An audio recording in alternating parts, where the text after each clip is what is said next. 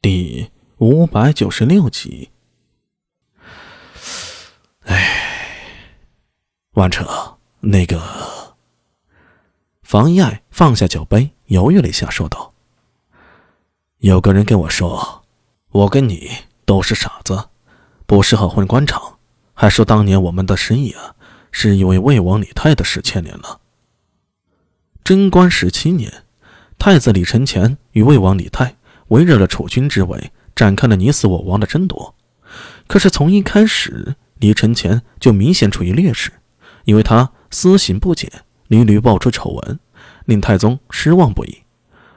而魏王李泰的夺嫡身则一直居高不下，因为他有志向，有韬略，聪明颖悟，多才多艺，深受太宗的赏识和宠爱。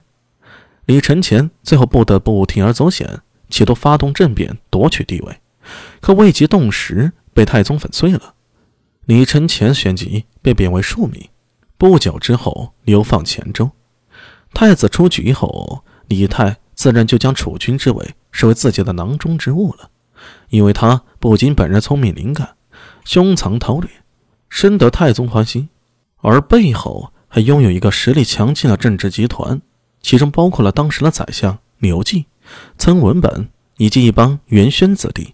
如房玄龄之子房遗爱，杜如晦之弟杜如晦之弟都楚客，柴少之子柴令武等，就在朝野上下都认定魏王李泰入住东宫已经是板上钉钉之时，年仅十六岁的晋王李治，就像一匹政治黑马，蓦然的闯入人们的视野之中。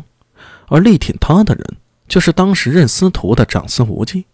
也正是确立了李治要争夺太子之位后。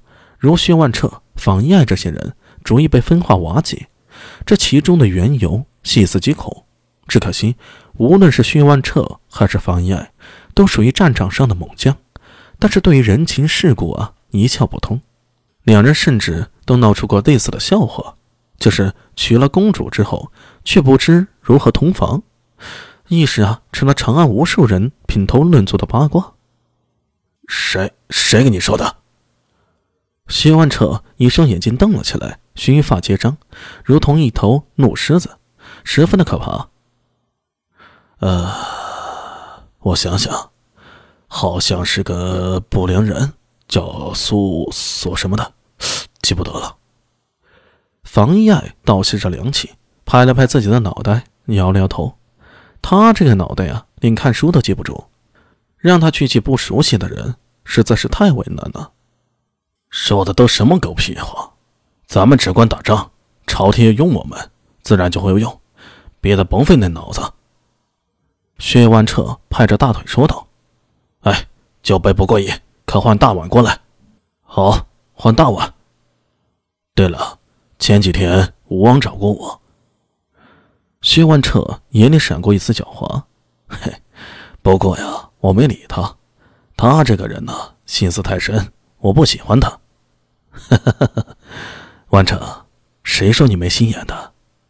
废话，老子要没心眼，战场上早死八百回了。啊，对了，晋王听说你回来了，要我带你去他那儿喝酒。李元景是不是？哦，想起来了，打高句丽时跟他打过交道，那个人倒是不讨厌。那就约个时间一起去吧，他这人不错。风声雨声，两个憨厚大汉手搭着肩膀，细说着从前的故事，喝得酩酊大醉，脸上洒的酒珠也不知是雨还是什么。第五百九十五集。